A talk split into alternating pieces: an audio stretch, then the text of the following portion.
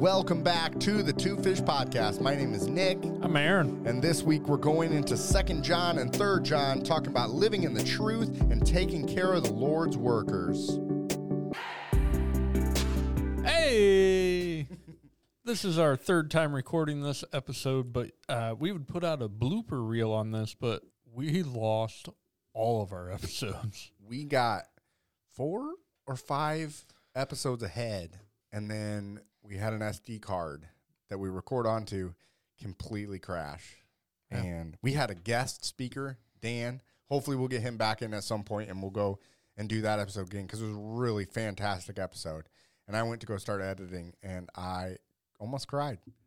For like two weeks. It was horrible. Then we did this with this episode. We did again, and it did the same thing on a different SD card. They're both older SD cards, maybe a year or two old, but still, it about made me cry twice. Yeah. So this episode is good because we've had so much practice on it. Uh, edit that out. All right. John 2. Yeah, like we said, we're going to go into John two, and there and John three is also a very short, so we're just going to go right through them. Man, again, John's writing these letters. We've said before in the in the first John letter, and then even in the Gospel John, if you go and listen to that, like we've said again, he just has a way of writing. He's elegant, he's down to earth, and he just writes differently than Paul and Peter, and it's good. So here we go, Second John, verse one. This letter is from John, the elder. I am writing to the chosen lady and to her children, whom I love in the truth, as does everyone else who knows the truth. Because the truth lives in us and will be with us forever. Grace, mercy, and peace, which come from God the Father and from Jesus Christ, the Son of the Father, will continue to be with us who live in truth and love. So, there again, like all the letters that are in the book of the Bible here, John starts this letter off saying, Who am I? And this is my position. You can trust. Paul says, the apostle. Peter says, the apostle. John is saying, You can trust me. I'm an elder in the church. And that's a good way to start a letter. And then he says, I'm writing to the chosen lady and to her children. He's, he's writing to the church. He's writing to the big C church. You know, there's little C's that this letter is going to be passed around to, but he's writing to the church and all its members. Yeah. So you said we've done this three times. I'm reading the wrong thing. Sorry, I just got caught, caught up to the right page. Yeah, I think once again, John, obviously, I think you nailed it there, Nick.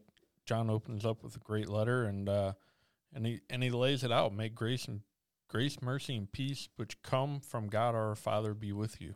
Reminds me of there's such a difference between God and darkness. Like there's such light and and those words, the grace, the mercy, and the peace that come with God, are so much different than living in the darkness and um, what the other side has to offer. Yeah. Verse number four How happy I was to meet some of your children and find them living according to the truth, just as the Father commanded. I'm writing to remind you, dear friends, that we should love one another. This is not a new commandment, but one we have had from the beginning. Love means doing what God has commanded us, and He has commanded us to love one another just as you heard from the beginning. I really, I love that verse six. Not to throw the word love in there again, but love means doing what God has commanded you to do. And uh, once again, Paul points out this isn't something new. God has commanded this from the beginning. Yeah. You can go to the Old Testament and you can see where God's saying you got to love people, you got to love people, you got to do this. And he's just pointing it here again. Love is doing what God has commanded you to do in all aspects of your life. What a powerful verse to to sit and think about like am I doing what God has commanded me to do in my life? even commandments that he asks us to do that we don't like to do or that are hard or that don't seem reasonable or that I'm covered in God's grace. However, God's still commanding us not to do certain things. That's that's what he's calling us to do. And then he gives an example, of course, he's commanded us to love one another. And we talked about that before. Loving your neighbor doesn't just mean let them do whatever they want to do. That could sometimes mean, hey, I love you enough to say you're doing the wrong thing and you're not doing what God commanded. And we need to correct this together. And that's part of having that brother sister relationship in Christ that we can go to each other and say, "Man, I love you, but you're going down a path you shouldn't be doing, and we need to help. We need to together correct this." Your point there brings me to a recent conversation I had with somebody in Timothy. I think Second Timothy. Uh, we're commanded to take care of the widows, right? And uh, this friend of ours, he's had three or four widows on his road in the past like two to three years and he's like, I've been going down, I mow their yard, I do these things, and it, and he's like, I never thought about it from a big biblical aspect. Like that's just how I was raised. If somebody, if something like that happens to one of your neighbors, you go and take care of them. Well, God commands us to take care of the widows. He's like, I never put it in that context, but that's one of those ones I think we struggle with in modern day church is taking care of one another. Yeah, that's good. I like that. Verse 7 I say this because many deceivers have gone out into the world. They deny that Jesus Christ came in a real body. Such a person is a deceiver and an antichrist. Watch out that you do not lose what we have worked so hard to achieve, but diligent so that you receive your full reward. Anyone who wanders away from this teaching has no relationship with God, but anyone who remains in that teaching of Christ has a relationship with both the Father and the Son. I think that's good. If you look back in letter of Peter in First and Second Peter, he's writing to the church. He's saying, "Hey, look out, because these false prophets are coming in to town, and they're going to lead you astray. They're wolves in sheep's clothing." He's preparing them for that moment. And here John's writing, and he said, "Hey, they're here. They're within the church right now, and they're going to deny Jesus, and they're going to deny what the truth is. And they're already here, so we need to be on watch. And he, and he straight up calls them, which, man, what a strong statement. Straight up calls him an antichrist. Can you imagine walking around now in your church? You probably just had someone pop in your mind and saying, Bro, you're an antichrist. Hopefully not, but I think like you didn't read verse 9 here, but for if you wander beyond the teachings of Christ, you will not have fellowship with God. But if you continue in the teachings of Christ, you will have fellowship with both the Father and the Son. I, I think this paragraph here kind of states that, that God has expectations and there are boundaries. And one of those major boundaries is if you don't believe that Christ came back and died on the cross and then rose again, like that's a boundary. It's not a maybe boundary. Yeah. That's a either you believe this or you don't boundary. That's a fundamental thing Yeah. of the Christian faith. And if you're going to deny that, well, that's just poetry in the Bible and this and that. And you've heard all the arguments. You now no longer have a relationship with God because that's a, there's lots of things in the Bible that you could look at two different ways. They're interpretationable. That's not a word, but you know what I'm saying? This is not one of them. This is this is not a give and take area. There's not really give and takes in the Bible, but there there is that we often talk about having a conversation over the subject, and this is an area where it's black and white. Yeah. Like either you believe this or you're not in fellowship with God. Yeah. And again, that's a strong statement that he John's saying to this church, "Hey, look out, there's going to be people in the church that do not believe this. They're not in fe- fellowship with God." And I think a lot of times I don't ever want to judge someone's salvation because I don't know their heart. I don't know what's going on. I can see their action, I can see the fruit, and I can think, "Man, uh, I, I'm struggling to see how you're going to church and having a relationship with God there based on that action." Yeah. But I'm not one to jump to say you're not a Christian. But John's throwing it out here and he's saying you will not have relationship with God if these are the things that you believe. Yeah, he even takes it further with verse 10. If someone comes to your meeting and does not teach the truth about Christ, don't invite him into your house or encourage him in any way. Anyone who encourages him becomes a partner in his evil work. Right there, like if if you're with that friend and you're encouraging him, you're now a part of his evil doing. Yeah. So whatever it is, if it's alcohol, drinking, sex, if you're encouraging it, you're now a part of it. Yeah. Makes you wonder, obviously, in nowadays society, lots more things are accepted than they were back then. And it makes you wonder sometimes if you stop and think about it, eh, are there things that I'm encouraging that maybe I shouldn't be or accepting that maybe I shouldn't be based on God's standard, which hasn't changed. God's standard has not changed. Now, 2,000 years ago, beginning of creation, his standard never has changed. He's the same yesterday, today, and forever. But our society has changed. And so now sometimes things that we don't even think about, back when John's writing, he's like, no, no, no, no.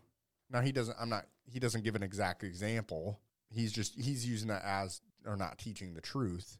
But how many times has the truth been misused and like tweaked a little bit. tweaked a little bit like the like the devil did with Jesus in in the wilderness. It makes you wonder how many times, oh man, maybe I should have a stronger stance on this, even though it's totally acceptable. And it'd be weird to not accept that. I just I don't know. Hopefully there's not. One of those things makes you think. Yeah, I think you could. I like to call them rabbit holes. You could rabbit hole that one. Yeah. Like from the products you buy to the books you read to the things you you watch, Yeah. the movies you consume. Yeah, you could really rabbit hole that whole conversation. Yeah.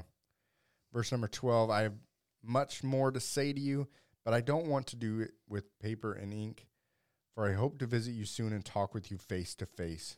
Then our joy will be complete. Greetings from the children of your sister, chosen by God. So I think this is I think we've talked about this before too, but this is one of those points where like he wrote a letter, but the letter's not enough. I want to come and see your face. I want to see the joy. I want to see the actions that you guys are doing because I hear about them and they're they're glorious and I want to come. I want to experience that. The the letter writing back and forth like just isn't doing it justice. Yeah. I'm coming to see you because my penmanship is fantastic, but it's not doing it justice. Yeah, that's part of community. It's part of, hey, man, you're reading my blog online, you're reading my Facebook status update, whatever, my Instagram pick of the day, whatever it is. But that is not the same thing as sitting together over a cup of coffee or around a campfire Right. and doing life together. It's just not the same. And that's what he wants. He's like, I want to be there with you guys. I got so much more I want to say.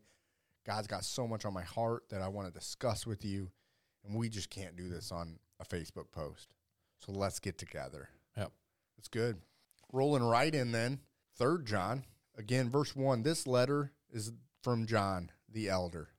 Again, this is who I am. This is my title. You can trust me. And the people did trust him.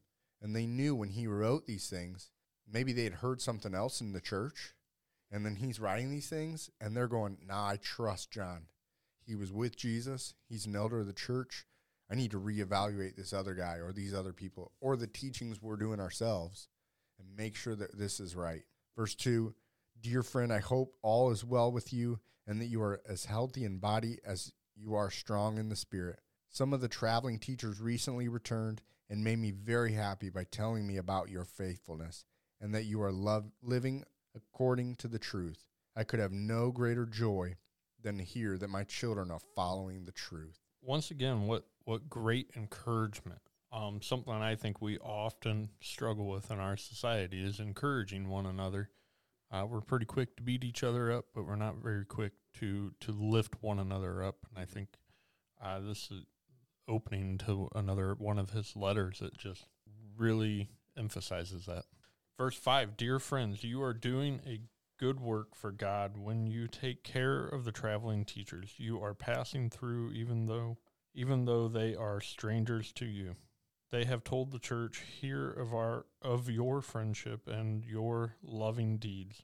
You do well to send them on their way in the manner that pleases God, for they are traveling for the Lord and accept nothing from those who are not Christians. So we ourselves should support them so that we may become partners with them for the truth. So I'm hearing him write this, and I'm thinking missionary. I'm thinking a traveling uh, the Lord's worker. He's traveling from place to place. So I'm thinking of the missionary that goes to another country and that's doing God's work, and they need to be taken care of because a lot of times God work doesn't pay. Sharing the gospel isn't a paying job for most 99.99% of people. It's not a paying job. And so when they go into these places and they're spreading God's word, they're needing support. And John's hearing of these people coming back and saying, Man, I went into this city over here and man, they took care of me. And as a because of that, I was able to do my job of spreading the gospel, of teaching, of preaching, and doing those things. And John's so pleased. Again, you said that the uplifting. He's so happy because he knows this community, like we said in the last chapter, is loving one another. Yeah. They're seeing a need. Someone's coming in town doing God's work and they're saying, I can take care of you. Come over to my house. I got an extra bed. I got food. I'll feed you for today. And these people aren't taking money or stuff from unbelievers, it says. So we're walking in this town, there's an unbeliever. They're not they're not accepting that money. Yeah. Now, now whether that's a cultural thing or they've just decided I'm not taking money from the unbeliever, wiping my shoes off, wiping the dust off my feet, like Jesus said. We as Christians need to step up. Yeah, I kind of took that back to uh, the previous verses, uh, the end of Second John. Basically, he don't partake in their evil. That unbeliever is not a believer in things of Christ, so he's an anti-Christ. So why are you going to accept things from him? Why are you going to buy things from him? Like, don't partake in that. Yeah. Share the gospel with him, but don't. If you share the gospel and he's like, "Oh, here's five bucks for your time," no, don't take don't take the money. Yeah. You don't need that guy's money. Go and look for your Christian brothers and sisters and partake in that with them. Yeah, and I'm I'm recalling in the Gospels, and I can't remember which one it was, but Jesus sent them out. Were 72 of them, I think the number was. Said, "Go out." They didn't take anything. They didn't take a staff. They didn't take extra clothes. They said, "Go out and preach the gospel and stay with people." And I think that's one of those things where they had to have faith that God was, Jesus had a plan for them. I'm sending you out. You got nothing. You're going to have to rely on me Yeah. and my word. And I think that's probably what these guys are doing here too. Is they're saying, Lord, I believe in this message. I know you'll take care of me. It might not be what I what it might not be the five star Trump Tower hotel, you know what I mean? It might be the Motel 6 or in someone's shed out back. But I know you're going to have a place for me to stay. I know you're going to take care of me. Right. And I'm going to go do the work that you called me to do. I think that's a faith building thing. I'm not going to I'm not going to accept the money. I don't need the money from the unbeliever. Right. And didn't uh, didn't Paul often talk about like I I came to your town and I didn't need anything. I worked for what I Yep. what I needed. I Paul would go town to town, city to city, country to country, whatever, making tents and selling tents and providing his own. And then there, I imagine there were also people that came alongside him and took care of him as well. Yeah. But he didn't go in and ask the unbelievers and the non Christians or maybe even the Jewish people for anything. It was his brothers and sisters. Yeah, I think it was in James we talked about not many should become teachers. Um, if a teacher is asking, or you know, that has that greedy spirit, they're not of God. You know what I mean? And that might be part of that too. Is hey, I'm coming to town to preach the good news. You need to take care of me. Like I need the money. Yeah. I need. Paul's saying, no, I I'll provide my own way. If you want to step beside me and help my ministry, I'm more than happy. But I'm not going to come in and ask for your money. And that might be the same thing these are people are doing right here is they're walking into an unbelieving area. They're not going to take the money. They're not going to ask for the money. Oh, I like that. Verse number 9, I wrote to the church about this, but Diotrephes, who loves to be the leader, refuses to have anything to do with us. When I come, I will report some of the things he is doing and the evil accusations he is making against us. Not only does he refuse to welcome the traveling teachers, he also tells others not to help them. And when they do help, he puts them out of the church. Dear friend, don't let this bad example influence you. Follow only what is good. Remember that those who do good prove that they are God's children, and those who do evil prove that they do not know God. Everyone speaks highly of Demetrius, as does the truth itself. We ourselves can say the same for him, and you know we speak the truth. Okay, there was quite a bit there. John gives an example of what not to do, and he writes it down in a letter that will be- preserved for all time in the Holy Bible. Right. Diotrephes is a bad dude. Yeah. And we've recorded this twice, and I never had this thought. He didn't throw him under the bus on the letter. He said, I'm going to come and tell you what he's doing, but I'm not going to write it down, That's true. Which I find interesting. Just, I'm not going to start a rumor mill. I'm going to come and I'm going to tell you directly. He does say not only does he refuse to welcome the teacher, traveling teachers, he tells others not to help them. Yeah. But there is clearly something else John's saying. I'm going to wait and explain this in person. Yeah, I'm coming. Yeah. So in Second John, the letter we just got through, he says, "Love your neighbor." Right, which I mean it's the greatest commandment Yeah. in the Bible, right? Second greatest, love God, Well, and then love your neighbor. Yeah. And then we have an example of someone clearly not willing to love other people because he's going to look at someone and he's going to say, "No, I don't want that message." Because it's it's kind of like the Pharisees. They didn't like Jesus because Jesus was coming in telling truth and it was messing up what they had going on. Right. They had a system, they were making money off this. They they were put on pedestals and Jesus was coming in with truth and messing it all up. And here this guy's doing the same thing and he's not and hey, if you if I catch you what a what a strong arm thing to do is to say, if I catch you helping those people, I'm going to throw you out of the church. Well, no one wants to be thrown out of church. No. And so there's a person in leadership that God put in leadership, but clearly he's letting it go to his head. And he's not allowing God to actually do what God wants to do. Yeah, I mean it's a clear example of what not to do. And I think it's great he followed it up with an example of, hey, here's somebody you should go seek out because he's doing it right. Yeah. Get away from this guy. Go find this guy because he's doing it right. Like he doesn't just leave you stranded. Like get away from that, and then you're where do I go now? Yeah. Well, you're just gonna fall into another trap with somebody that's doing something similar, right? He's like, no, go here. This guy's di- got it right. Yeah. And then he uses that. This is a letter from John the elder, you know, that you can trust me because he says at the end of 12 there, we ourselves can say the same for this guy, and you know we speak the truth. Diotrephes is doing it wrong, but Demetrius, I'll put my stamp of approval on, and you know that's worth something. So you know that this guy's doing it right. Right. I love it. Verse 13, I have much more to say, but I, want, I don't want to write it with pen and ink, for I hope to see you soon, and then we will talk face to face. Peace be with you. Your friends here send you their greetings. Please give my personal greeting to each of our friends there. Once again, like the last verse, ah, it's just not enough to write it down. Right. It's just not enough to Facebook, Instagram, blog. I want to come see you. Right. Now I told him twice in this letter I'm coming to see you. One over this guy that's doing doing everything wrong. Like I gotta come tell you about this. Mm.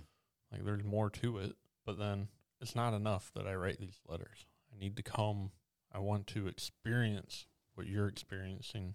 I want you to see my joy in what you are doing. Like me writing the letter is not enough. I just had a thought. I'm a visual learner. I'm not a read it and comprehend it. You and I have talked. You're Right. not that way either. No. But if I'll sit in a Bible study, there are things that'll be said that I rem- I'll remember. I might not know exactly the details of everything, but when you do it face to face you're talking about it and you're reading it together, but you're talking about it and you're doing that, those things stick with me. And so John's like, um, may- maybe for people like you, Nick, or people like you, Aaron, I'm coming. I'm I'm gonna make sure it's covered. I'm coming, and we're gonna do this life together, and we're gonna talk about it, so that you re- understand it. Because sometimes you read it and I just don't understand it. But when you're there and talking about it, and John's probably with them and saying, "Man, oh, remember in that letter when I talked about Demetrius? He was so good. Let me tell you why." I, I think that's a great point, and it gave me this thought. Like, even now, you can text your friend and say, "Hey, uh, you're doing great," or you can text them just in general, and they're like, "Why is he so mad at me?" Because your text or your email or whatever, the way you wrote it just doesn't come across the way you wanted it to, or is received incorrectly because either you're in a bad mood or I'm in a bad mood, and I'm like, "Man, what's his problem?" Yeah, when in all actuality is really my problem. But when you're face to face like you can you can see that. You can feel the energy. Like there is that uh call it fellowship in that that you can read the body language you can hear the tone of the voice you can yeah, sense the disappointment sense the joy and i think that's a huge part of it like the letter's not enough a text isn't enough an email isn't enough that's good. So I think as we wrap this up now, Second John and Third John, a couple things maybe to challenge ourselves with or think about is, for one, a big one: Are we loving one another? I mean, that's easy one. Are we loving one another the way we're supposed to? Are we loving God by doing his commandments? And then are we paying attention to where the things that we're consuming are coming from to make sure that it's actual truth and that it's not someone saying something with the spirit of the Antichrist? Maybe they don't even mean to, but it's not biblical. And we need to make sure we're checking our sources on that kind of stuff. And then I think a third one is just the way John said, it's not enough to write you. I want to do community with you. Yeah. So as we go this week, I think those are some challenging things to think about, to pray about. Um, I've said it a couple times. We have a bunch of Two Fish Podcast stickers here in the studio. So if you want one, email us at twofishpodcast at gmail.com and we will send one out free of charge. Price in a couple. We got a bunch of them. And then we will see you next week here on the Two Fish Podcast. Thanks for tuning in this week. If you enjoyed this episode, hit those like and subscribe buttons. Also, head over to twofishpodcast.com to join the rest of the Two Fish community and all of our social media platforms.